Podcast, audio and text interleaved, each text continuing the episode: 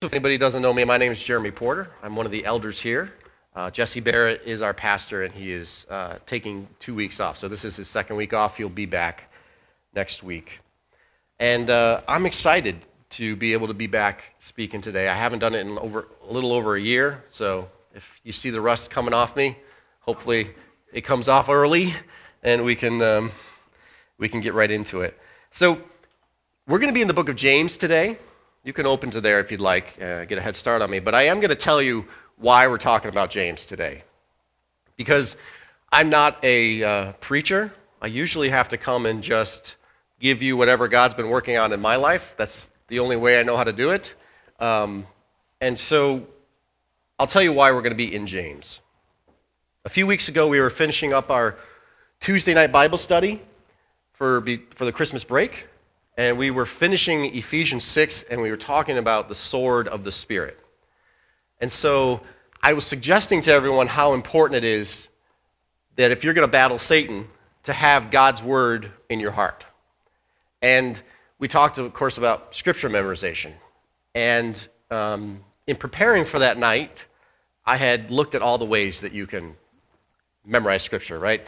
There's the tried and true, write it down, you know, several times, read it a bunch of times, and then you memorize it sentence by sentence, starting at the beginning, or phrase by phrase, right? But I found this really interesting article by a guy who was like 88 years old, and what he said was the way that he had memorized the entire New Testament was that he read a um, 15, whatever, he, he would pick a passage that he could read in 15 minutes or about 15 minutes and he read that 50 times before selecting anything to memorize. Right? So what he said was he would read it 50 times so that he had the full concept of that passage. And then if you memorized the key verse, it wasn't to remind you of the key verse, it was to remind you of the entire passage, right? And so um, this it doesn't seem that ra- radical, right? But it, it, did seem new to me, right? It just seemed like a different way of doing it. And so I told that group that night that I was going to dedicate myself because I was the leader, I need to do that, right? And over the next seven days, I was going to try that. And so I looked for a passage that takes about 15 minutes to read. And James takes about 15 minutes to read. And I hadn't studied James since I was a teenager, so it had been sort of calling my name for a little while. And um, so I said, in seven days, I'm going to read it 10 times, right? Let's just get a start at and see what that does. So um, it starts off like this. The second uh, verse in James 1 starts with Consider it pure joy, my brothers and sisters, whenever you face trials of many kinds, because you know that the testing of your faith produces perseverance. Let perseverance finish its work so that you may be mature and complete, not lacking anything. And so I thought, this is perfect, right? I have been longing for joy and peace in my work for a long time, and I haven't been able to find it. And I've known that. I've been asking God, teach me how to do this thing. And so I thought, that must be why he's got me reading James. Uh, that's, that's the key verse for me right there. Easy peasy. I'm going to learn how to have joy. Well, so I don't know how many of you have read James a lot lately, but if you look up descriptions of the book of James uh, from people who have sort of written summaries of it, these are two quotes that I found. James is a real kick in the pants for Christians. And the other one is James is a beautifully crafted punch in the gut for people who want to follow Jesus. Yeah, there's a lot more in James than you're going to have nice joy and peace, and I'm going to teach you how to do it, right? It was an extremely difficult read to read it over and over again. You can't get away from it, right, when you've dedicated yourself to reading it over and over again. And James is so practical and simple and clear in a lot of ways. It exposes your sin, and you have to live in it. You have to stew in it. Because it's so easy to say, I, but, but I, didn't, I don't want to do that. And James says, do it. I don't really feel like it, but James says, do it, right? And so after reading it 15 times in seven days, so I did a little better than I had planned. Um, I found that God does promise joy and peace, but it isn't some magical thing that you just stand here and receive, right? God is waiting for you to step out in faith, and He's waiting for you to step out in obedience to Him. And He doesn't ask for much, He's going to do all the work, right? But He's waiting for you. And He's giving you a roadmap.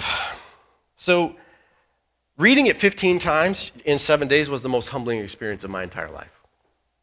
I, I had, I had probably the worst week I've ever had. I'll be honest. I came out of there with the least amount of confidence, and I came out of there realizing I've been depending on my own skills to get away with life. Right? And I've thought, I'm just good enough. I don't have to do those other things. At least in some ways, that was exposed. So that's why we're in the book of James. Today is not going to be easy, but why are you coming here unless you want to be changed? Right? I don't know any other way to live the Christian life unless to say, Where am I right now? and be honest about that, and then say, God, where do you want me to be? I know it's not completely right today. I want it to be better tomorrow. Right? That's why we're here. So, a little bit of background on James. He is, there's lots of disagreement about writers sometimes about books, but James is most likely the brother of Jesus, most likely the next brother for Mary and Joseph, the next son. Um, in Greek, his name is Ichabus, and actually, translated in Hebrew, his name is likely Jacob, not James. Which, so there's some authors who now won't say it's the book of James, it's the book of Jacob, but it doesn't really matter, right? It's, it's a name, right? And it's, it's the same person. Um, he is believed to not have become a follower of Jesus until after the resurrection. So, this, even though he was the brother of Jesus, he was not a follower. He was not necessarily converted until after the resurrection. He had to see Jesus resurrected first. He's writing to a local church of believers just like us. He's likely uh, one of the leaders of the church in Jerusalem that fairly soon after being formed had to go spread out into the countryside because Rome was coming in. So they, they sort of dispersed. He was martyred in AD 62. And this is considered the first book written in the New Testament. So just because it's in a different order in your Bible, this is likely the first one actually written um, in AD 44, which has some significance when you think about the, what he's writing. What he's writing about is uh, th- that church was dealing with a lot of the things that the current world church, the current American church, is dealing with. It's, I just found that very sort of significant. All right, so I'm going to read the entire passage to you today. It's just 10 verses. Well, I want you to, if you have to close your eyes, I don't, however you need to focus today, the words I'm about to read right now are the most important ones that are going to come out today, right? And we're going to show that respect because the rest of the stuff I have to say is just the stuff I have to say, right? But these words are the most important. And I want you to think about the fact that he was giving these to a church just like this. So there are some people at that time in that church who had to read this about themselves. And so we're going to find out if any of it's true for us, all right? So I'm going to be reading from James 4, and I'm going to read the first 10 verses of James 4, all right? He says, What causes fights and quarrels among you? Don't they come from your desires, the battle within you? You desire but do not have, so you kill. You covet, but you cannot get what you want, so you quarrel and fight. You do not have because you do not ask. And when you do ask, you don't receive because you ask with the wrong motives. That you may spend what you get on your pleasures. You adulterous people, don't you know that friendship with the world means enmity with God? Therefore, anyone who chooses to be a friend of the world becomes an enemy of God. Or do you think that the scripture says without reason that he jealously longs for the spirit he has caused to dwell in us? But he gives us more grace. That's why, God, that is why Scripture says, God opposes the proud, but shows favor to the humble. Submit yourselves then to God. Resist the devil, and he will flee from you. Come near to God, and he will come near to you. Wash your hands, you sinners, and purify your hearts, you double minded. Grieve, mourn, and wail. Change your laughter to mourning and your joy to gloom. Humble yourselves before the Lord and he will lift you up. Can you imagine hearing that as a can you imagine having that read to your church? That must have been a tough day. So, for anybody taking notes, I'm breaking this into three parts. I've heard that's the right way to do a sermon. I'm not sure, but I'm, it just worked out this time, right? Three parts. And we're going to do part one will be the why. We're going to look at what James says about why do you fight, why do you quarrel, and we're going to look at behaviors and mindset. Part two, and we're going to look at the what. James is going to write us a diagnosis, sort of, for um, why this happens and what it is that happens and who's trying to trick you into it. So we're going to contrast the fallen world system with God's system, what God would want. Part three is the how. So after him exposing all of our issues, he's then going to give you the how to sort of make some correction and move on. All right? So we're going to start with part one, and that is James 4 1 through 3. I'm going to read just that part to you. He says, What causes fights and quarrels among you? Don't they come from your desires that battle within you? You desire, but you do not have, so you kill. You covet, but you cannot get what you want, so you quarrel and fight. You do not have because you do not ask, and when you do ask, you do not receive because you ask with the wrong motives, that you may spend what you get on your pleasures. So James uh, starts with calling out these bad behaviors, right? We don't fighting and quarreling is, is accepted as bad behavior, especially within the church, right? We're called to be unified and love each other. Fighting and quarreling uh, isn't going to work. And I found, again, I found this so interesting that this is the first book written, right? To the very first church, they had to be told this. These people, many of them lived in a time where they saw Jesus, saw him physically, and still their love for the world and the love for themselves was still this strong. But we know that we're dealing with it ourselves, right? He says, Why do you fight? Why can't you get along? Why are your relationships so poor? Why do you kill? Now, in this text, uh, he could have meant, in some cases, literally kill. We, and the, the same word is used in other places for to kill with words, to think murder in our minds, which Jesus calls out as well. Just because you thought it doesn't mean it's not a sin, right? To think it. Doesn't really matter. We don't know for sure. Um, but he's saying, why do you kill or harbor anger and resentment and these, these killer thoughts? He says you do this because you're battling within. There's a battle happening inside you, right? Hopefully, everyone here is born again and has the Holy Spirit. And you, while you are on this earth, are not going to be able to give up your sinful nature that you were born with. You are not perfected yet. I'm not telling you anything you don't know. Everyone wakes up with it, right? That thing that's always trying to pull you back. It comes naturally to you, right? It's a, it's a battle um, that is to get what's yours, to always be right. I'm always right, right? I've always got to be right. The battle for more money, more power, more stuff. The battle that says, I don't really need a code of ethics. I just have to look at all of you and say, at least I'm not as bad as you. Don't we do that, though? Don't we love that? The Christian life turns into so much, I am at least not doing what the person in the other pew is doing, right? That's silliness. That's not the criteria, right? But we fall into that. So, to look really good to those that are around us, it's a battle for pleasure and comfort all the time. I want to just kind of feel good, and I don't want to have to deal with hardship. I want comfort and I want pleasure. That's, that's natural to me. Well, I always want nine hours of sleep, right? I, I want to get at least nine hours of sleep, and then I'll be happy. I was just talking to the parents in the room, sorry. Um, these sinful desires I'm not going to tell you anything really groundbreaking yet. These sinful desires manifest themselves everywhere. When you step on my toes because I want what I want and you want what you want, conflict ensues, right? So the symptom is always conflict. You have it everywhere you go. You have it in your marriages, you have it in your families, you have it at work, you have it at church, right? And um, you will either do one of two things with conflict Either it matters enough to you that you'll fight, or you'll avoid.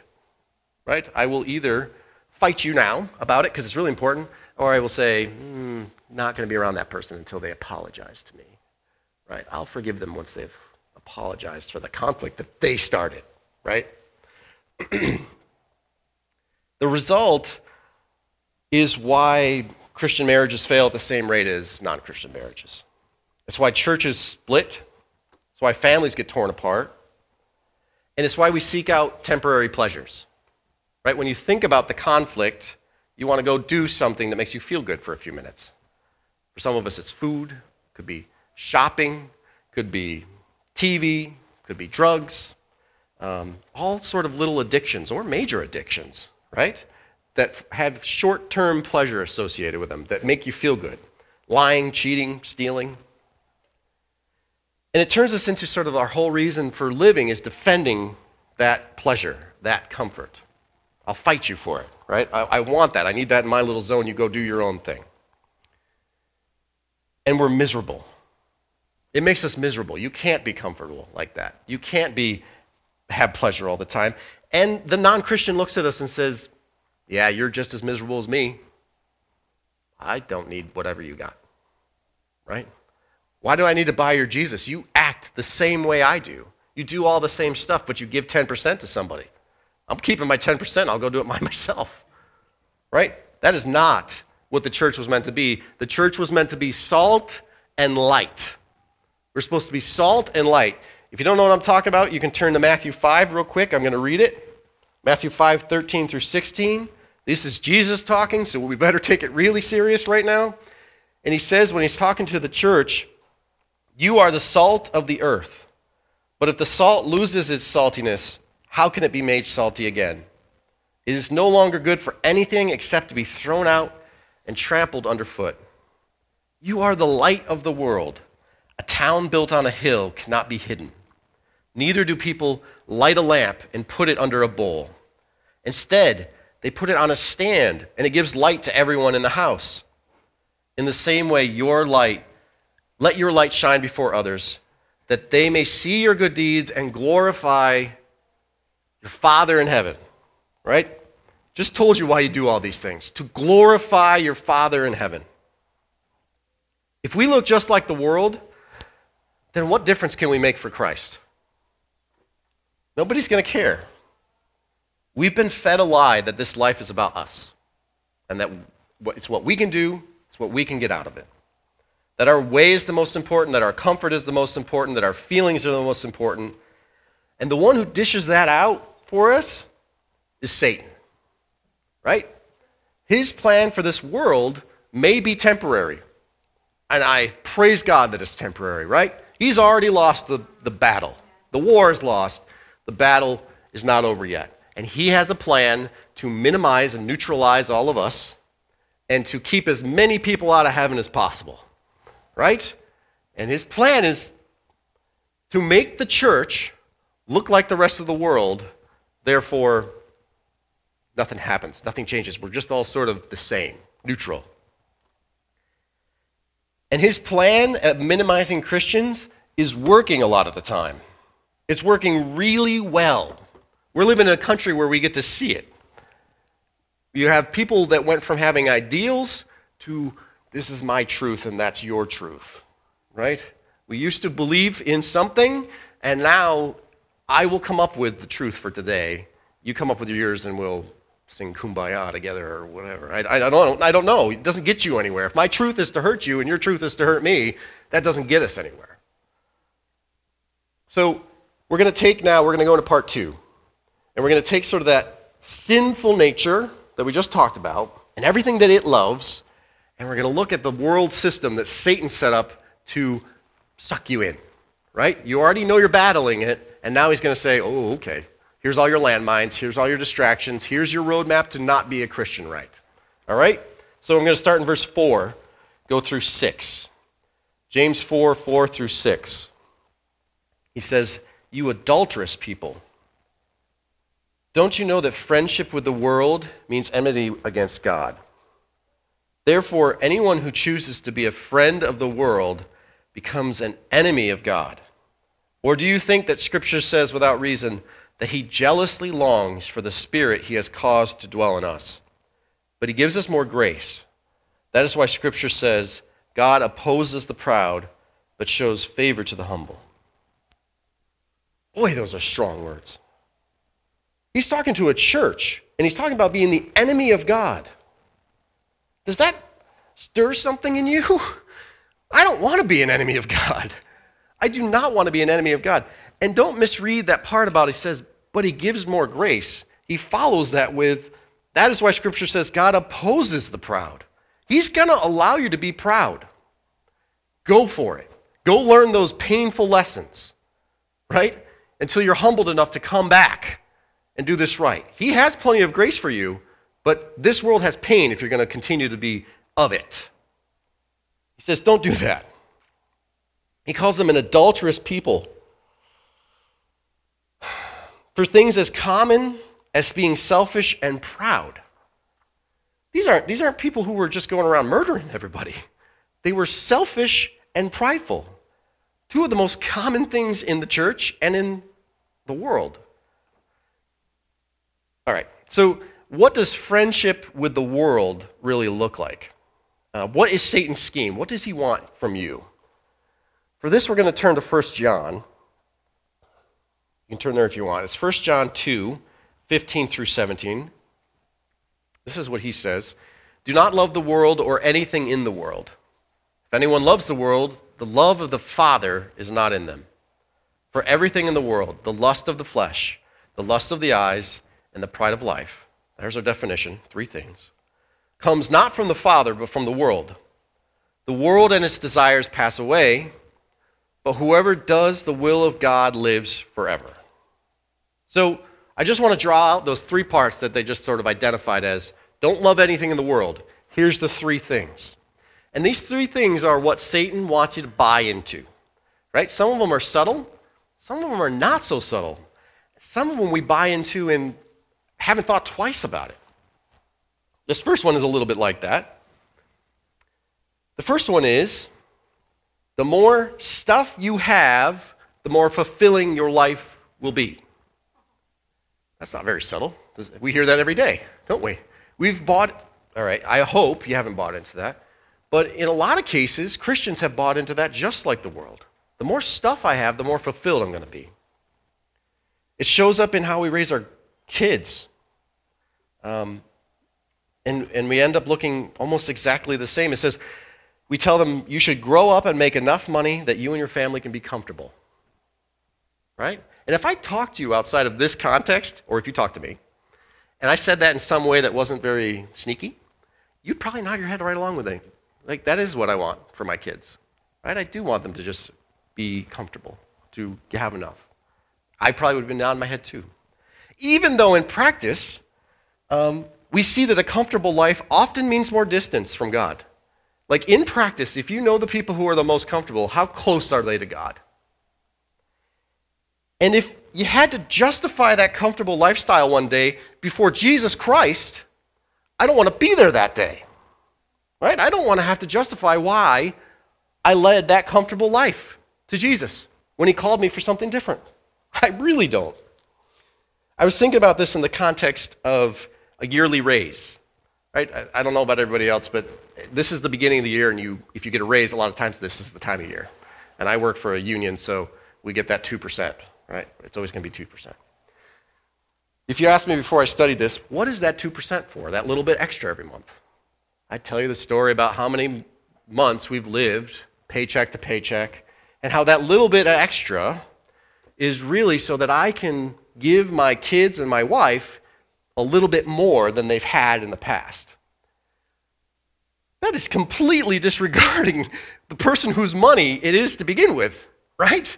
If I get a raise, shouldn't I be asking the Father first what I should be doing with that? Did He get me through last year? He did, with what I had last year. Shouldn't I consult maybe a little bit? In general, we don't. In general, we talk about saving for vacations and we're going to take our family to Disney World one day and, and all of that, right? With that little bit of extra. Oh man, I didn't, I didn't, like, I didn't like having to do this part because um, it hits home. Um, this is me, you know, this is me or whoever thinks that way being bought into the world system. A little bit more means I'll be more comfortable, and I should be more comfortable. I want to be more comfortable. But James is saying that means you're an enemy of God. Um, and if you, so this mindset, more money means more comfort. And if you dare, any of you dare, how to tell, tell me how to spend my money, right, you can go jump in the lake. Right? That's our, that's our, this is mine, right? This is my territory. I worked hard for it. Don't tell me that I have to tithe 10%. It's why, I don't mind saying that it, every time they do a, a survey, 2% of Christians tithe 10%. 2% make it to 10% of their giving, right? That's supposed 10% is supposed to be the the baseline. Everything over that is literally you experiencing a relationship with God through giving what he's given you. It's one of the most powerful things you can experience is to give. And only 2% of Christians make it to 10%. All right, we'll go to number 2. The more pleasure and comfort I experience, the more fulfilling my life will be. Therefore, things do, that do not contribute to my pleasure and comfort should be avoided or eliminated. Right? If you if sometimes we, we spend whole months or weeks thinking about that thing is annoying me. How can I avoid or eliminate that thing? Not saying, I wonder what God's trying to do in my life, and He's leaving that in my life. We pray it, we try to pray it out of our lives, right? Don't experience the relationship, him saying, I'm leaving it there for you. Please see it. Please see it. You need to do something differently. Us saying, please, God, just take it away. Please, God, just take it away. I don't want to have to do that. Um, and that, that pleasure is how I'll find meaning. Now, what brings each of you pleasure may look a little bit different, but I don't think you have to think real hard about it. Right? I think you kind of know what those things are. They may be a little different for you than they are for me.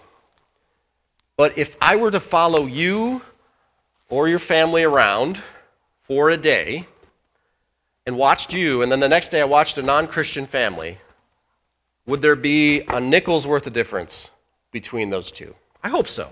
I know families in this room who that's true of. Um, but is that true every day? Is it true every day that there's a difference between those two? Is there a difference in your kids between 4 and 8 p.m., what goes into their minds through screens? And there's a, is there a difference between uh, what you watch from 8 to midnight and what every other family watches? I, it's, it's a question worth asking. Or is it all the same? Yes, sir. This is my mic. I can't lose that. Sorry, bud. Um, if it's distracting, I apologize. Um, is it, is it all the same stuff? All the same videos, TV shows, gossip, political hate, movies, and books? Is it all the same? Or is this another place uh, where we're more in love with the world than we are with God, and we're enemies of God? Another place where Satan wins. And maybe you're saying media, all that stuff doesn't have that much power over you. And I, I do, I, if that's true, praise God. I, I, I praise God if that's true. If it's true or if it's not true, prove it to yourself and take 10 days off. Out of your long life, take 10 days off from that stuff. And see if when you come back to that stuff, you're not a little more sensitive to where it is garbage. Right? All those all that desensitizing that we've got where we accept garbage, when you take it out and come back, it's like, "Oh, that isn't great. That stuff isn't good. If you replace three hours a day of screen time with 15 minutes of reading something like James, right, like I did, uh, you still have an extra two hours and 45 minutes to do whatever else you wanted, right? 10 days. Take 10 days off and see if you're still the same at the end. All right, number three. The more power and influence I have, the more fulfilled I will be in my life. This one also is not that well hidden, right? This is, this is generally accepted.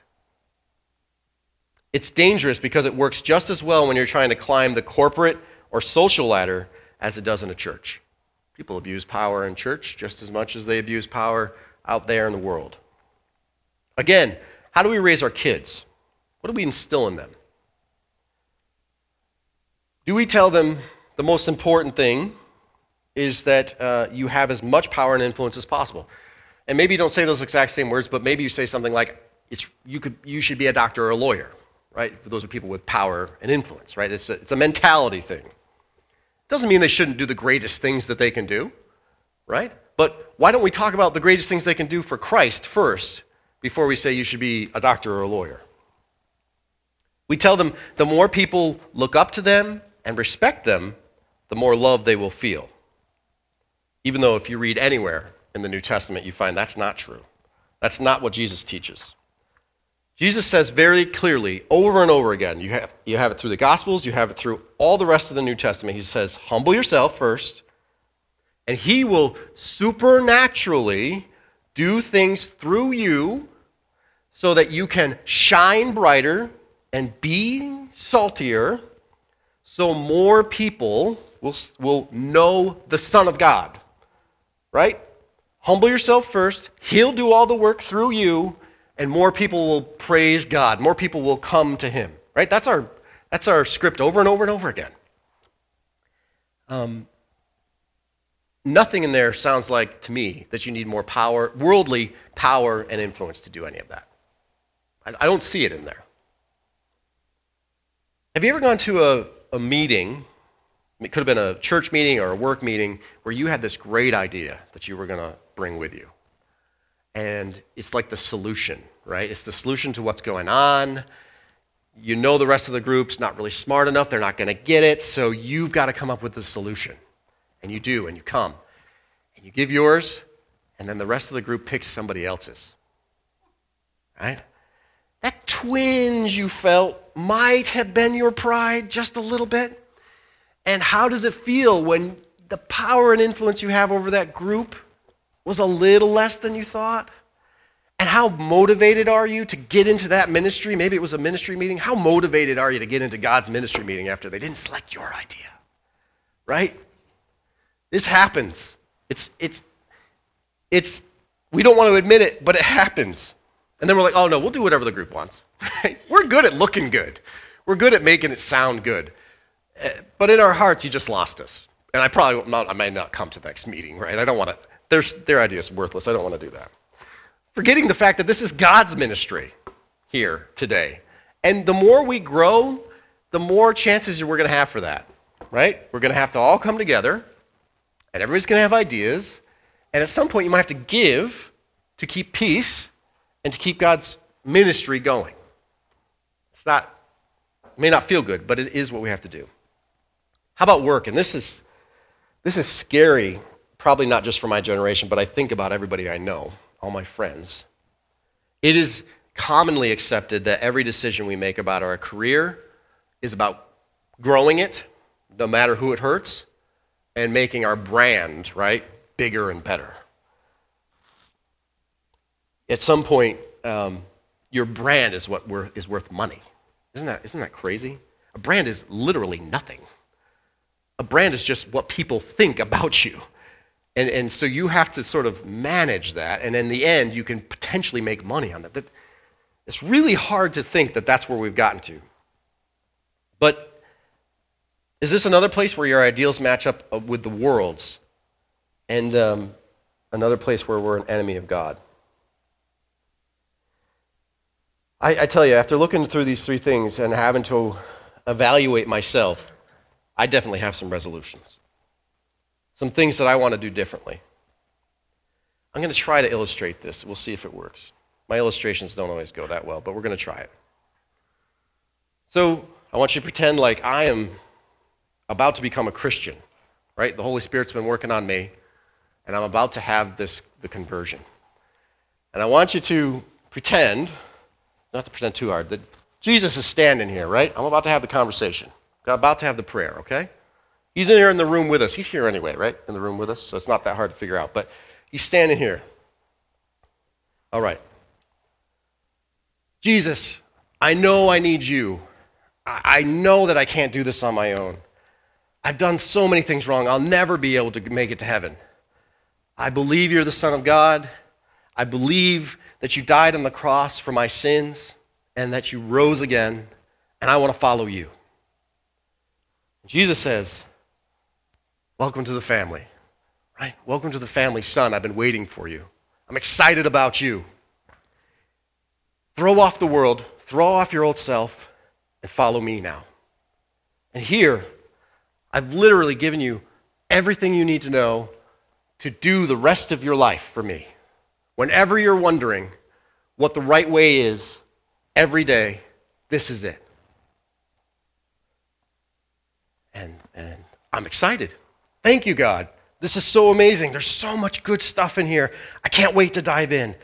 And, oh, wait, wait, wait. I forgot my phone. I heard that devotions don't really count unless they're on Instagram. I have to have that. Okay, okay. I'm ready now. Wait, wait. Resolution on the phone isn't always the greatest for editing my, you know, my really good photos. So I got to have my laptop. Um, but I'm almost ready. I'm almost ready. Oh, oh, oh. I can't forget my TV. There are some shows I have to be able to zone out sometimes. I really, you know, I can't miss my shows. But I think, I think I'm almost ready. Wait, wait, wait. What about my career and uh, my house? How's everybody going to know how powerful I am, how influential I am without that stuff? Yeah, sad man. I got to bring that with me. Oh, and my this is my truth poster. Oh, and pastor, that was a great service about the, you know, the fruits of the spirit. I'm really considering getting them on my vision board for next year. I am so excited. I am so ready. All right. All right. So, right, your word. Well, you can kind of see my hands are little full, God. Um, so I'm not sure how I'm going to pull that off. Um, oh, oh, but Facebook will send me a verse of the day. I'm good. Right? So, this is just a sort of a visual representation, at least I hope, of some of the stuff that we try to take with us through this path. And I will have done all that and gotten lost over here, and Jesus is still standing right there waiting for me. And I'm saying, God, why don't I have all the joy and peace that you promised me? I, am I'm, I'm a Christian now. Where's the stuff? I want the stuff. He says, I, I want that for you too. Here's my word. It has everything you need in it. Now follow me. And he'll stand there and wait. Does that break your heart, though, that he's standing there waiting for you while, he's, while you got garbage? All this stuff that you prioritize?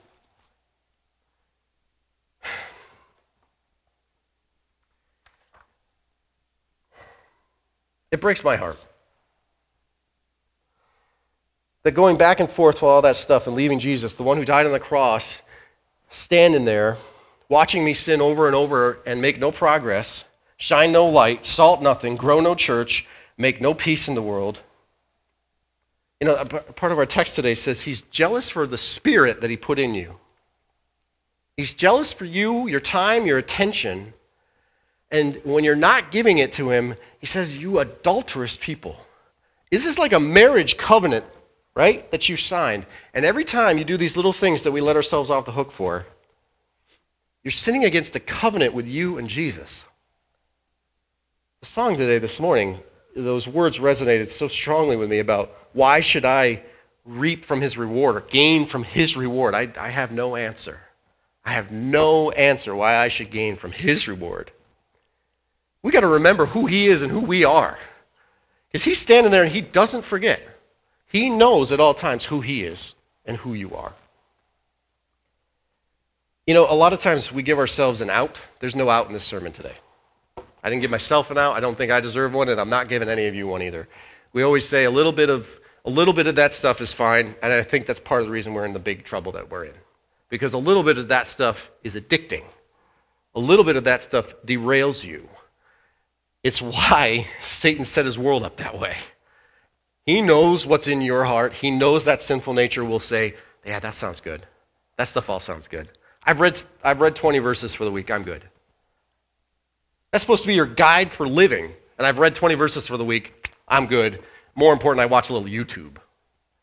When you say that out loud, it sounds insane. And yet, and yet we do it. We do it every day. All right, we'll get to part three. This is verses 7 through 10. We'll look at now, he's going to say how to throw that off. Throw that off, because I do not want to continue to live a life that makes me an enemy of God. Picking up in verse 7. He says, It starts with Submit yourselves then to God. Resist the devil, and he will flee from you. Come near to God, and he will come near to you. Wash your hands, you sinners, and purify your hearts, you double minded. Grieve, mourn, and wail. Change your laughter to mourning and your joy to gloom. Humble yourselves before the Lord, and he will lift you up. So James ends it with like really quick, hard hitting, sort of staccato, right? Here's a bunch of things for you. And if I were doing a sermon series, we'd probably spend a whole week on just this, because there's a lot to it. These are pretty practical and actionable. There's not likely one of these you couldn't do today. You couldn't start today. Um, we're going to cover them briefly and summarize a little bit. So he starts by saying, Submit yourself to God. And this goes with my theory for the whole day, is that I don't think you can fully submit yourself to God and live in the world. Right? If you're fully submitted to God, that world stuff is going to look dirty and unclean to you. You won't be able to keep going to it. Um, yesterday, I heard this great quote from uh, Franny, uh, Fanny Crosby, the one who wrote all the, all the hymns. She talked about before she really gave her life over to God, when she was about 30. And she's like, I just pictured it because I, was, I had God in one hand and I had world in the other, and I couldn't, I couldn't do both at the same time. Right? I couldn't focus on the world and focus on God at the same time. They're always in different hands. I thought that was really a good, a good picture of that. This is pretty vital. Likely, if you don't start here, get yourself off the throne, put God on the throne, the rest of this stuff today is not going to work out for you. It's the first thing you have to do. You have to admit, God, I have not been doing this. I want to submit to you. I want to turn my life over to you. Please show me how to do it. I really want to do it. But it's not likely to happen if you don't say, God, you know, I wasn't doing it. I'd like to do it. Second, he says, resist the devil. Now, there's obviously a whole lot of stuff that goes into resisting the devil. But today we're going to start with you have to replace the input that he wants going into your head, the gibberish and the lies that either distract you or derail you, you have to replace that with God's words. You have to stop what is bad and put in what is good. That's the only way you're going to resist the devil. Otherwise, when he comes knocking, you're likely to do those things that you always fall into. Right? And you don't assume that when everything's good, that when everything goes bad, you'll be able to do it. You have to practice it like it matters, like you want to get good, because things are going to go wrong at some point. There's nothing in here that God promises that's not going to go bad. It is. He's, he may use it to draw you to Him, right? So you've got to practice it. so the only way you can fight Satan is that for every temptation he has, you've got to have a sword ready. And when we, we, when we studied that, Ephesians 6, and learned that the word there for sword actually means swords, right? It means to have a answer for Satan every time, right? Memorizing one scripture verse is not it. When Jesus was tempted in the, in the desert, he used lots, right? He, he threw back at Satan. Every time Satan said, Well, what about, wouldn't you like to do this? And he had an answer for him. You've got to have answers, and they're not going to be yours. They're going to come out of that book. Okay. Next, he gives you several things that, deal, that involve dealing with your current sin. Right? He talks about washing your hands. Clean, get your hands cleaned up. Um, go to those that you need to ask forgiveness of and ask forgiveness of. If you've got relationships where that conflict exists because you didn't get what you want and they didn't get what you they wanted, stop waiting for them. Stop waiting for them. Don't harbor those anger thoughts, that stuff in your heart. It's just poison. Confess your sins. Confess them to God and confess them to the people around you. Right? Take the power out of them. Say to a fellow Christian, I am really struggling with whatever it is, and I don't want to do that anymore. And they'll help hold you accountable. It's part of why we do this as a body of believers. We don't do this one offs on our own. Um, if none of the, I hope at least one of the things hit home with you today. I don't know which one it will be for any of you, but I think there's none of you that can say, Yes, I'm doing this perfectly that this, ser- this sermon was for, not for me today. If you can, well, uh, I don't know. Either you're deceiving yourself or really good for you today. That's not what comes honestly to us. So be honest with yourself. Be honest with yourself. Don't go home and say, I don't think I'm doing that bad at that. at least I'm not as bad as John. you know? Sorry. He got me earlier. I gotta, I gotta give him something back, right? Be honest with yourself. Where does the world hold your heart? And then this is crucial. Don't wait. Don't wait after you've been honest with yourself to go do the thing. Jesus, there's, when Jesus gives commands, he doesn't say, here's the command, dot, dot, dot, think about it, really decide if it's right for you. But God, if I tell them the truth, it's going to hurt me. He's, he doesn't give you the dot, dot, dot.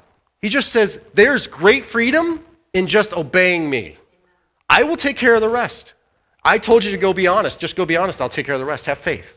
Right? You did, you did what was wrong. Now go deal with the consequences, but get it over with. Don't wait. Don't talk yourself out of it. Um, don't say to yourself, God, I can't possibly do that. You can. He'll give you the power to do that. I'm really telling you today stop sinning. Don't decide what is right or wrong anymore. If you know it's wrong, just stop doing it. Just stop. Just stop doing it. Don't continue to talk yourself into why it's okay. If it's not, it's not. Just stop. Um, if that means that you have to reprioritize your life, your energy, and your time I'm telling you it will be worth it. Right? If it means that you're so far off that you have to reprioritize everything to come back, I'm telling you it will be worth it. He does have a life for you that is awesome. It is full of wonder. You're going to see things that you never thought you'd see. He's going to do things that you, you thought were impossible. But come back to him. He does want those things for you. He's just standing there waiting for you to obey the simplest thing. Have faith in him and follow him. Do what he says, whether, whether it feels good or not. All right, we'll close with this. This is from James 1, so the same writer, verses 22 through 25. And he puts it right in the middle, so you can't really avoid it. And yeah, anyway, here it comes. He says, Do not merely listen to the word and so deceive yourselves. Do what it says. Anyone who listens to the word but does not do what it says is like someone who looks in the, the, at their face in the mirror and then, after looking at himself, goes away and immediately forgets what he looks like. But whoever looks intently into the perfect law that gives freedom and continues in it, not forgetting what they've heard, but doing it, they will be blessed in what they do. So I read God's word to you. Go do it. Don't just hear it today, go do it. If you can't remember what God's word said, go read it. Read it again and again and again and again until you've got it. Make it matter enough to you that the person who died on the cross for you, it matters enough to go read what he has to say. All right, let's pray. Heavenly Father, we thank you for your word. God, we thank you how, for how easily accessible it is to us, and we have freedom to read it. God, I pray that we would, we would take full advantage of that freedom. And God, if there are things in people's hearts today that they need to deal with, and in my heart today that I need to deal with, God, identify it to us and help us to have the faith to know that you'll get us through dealing with it. That you are our Heavenly Father. You don't allow this pain in our lives just for pain's sake. You want us to come back, come back to you.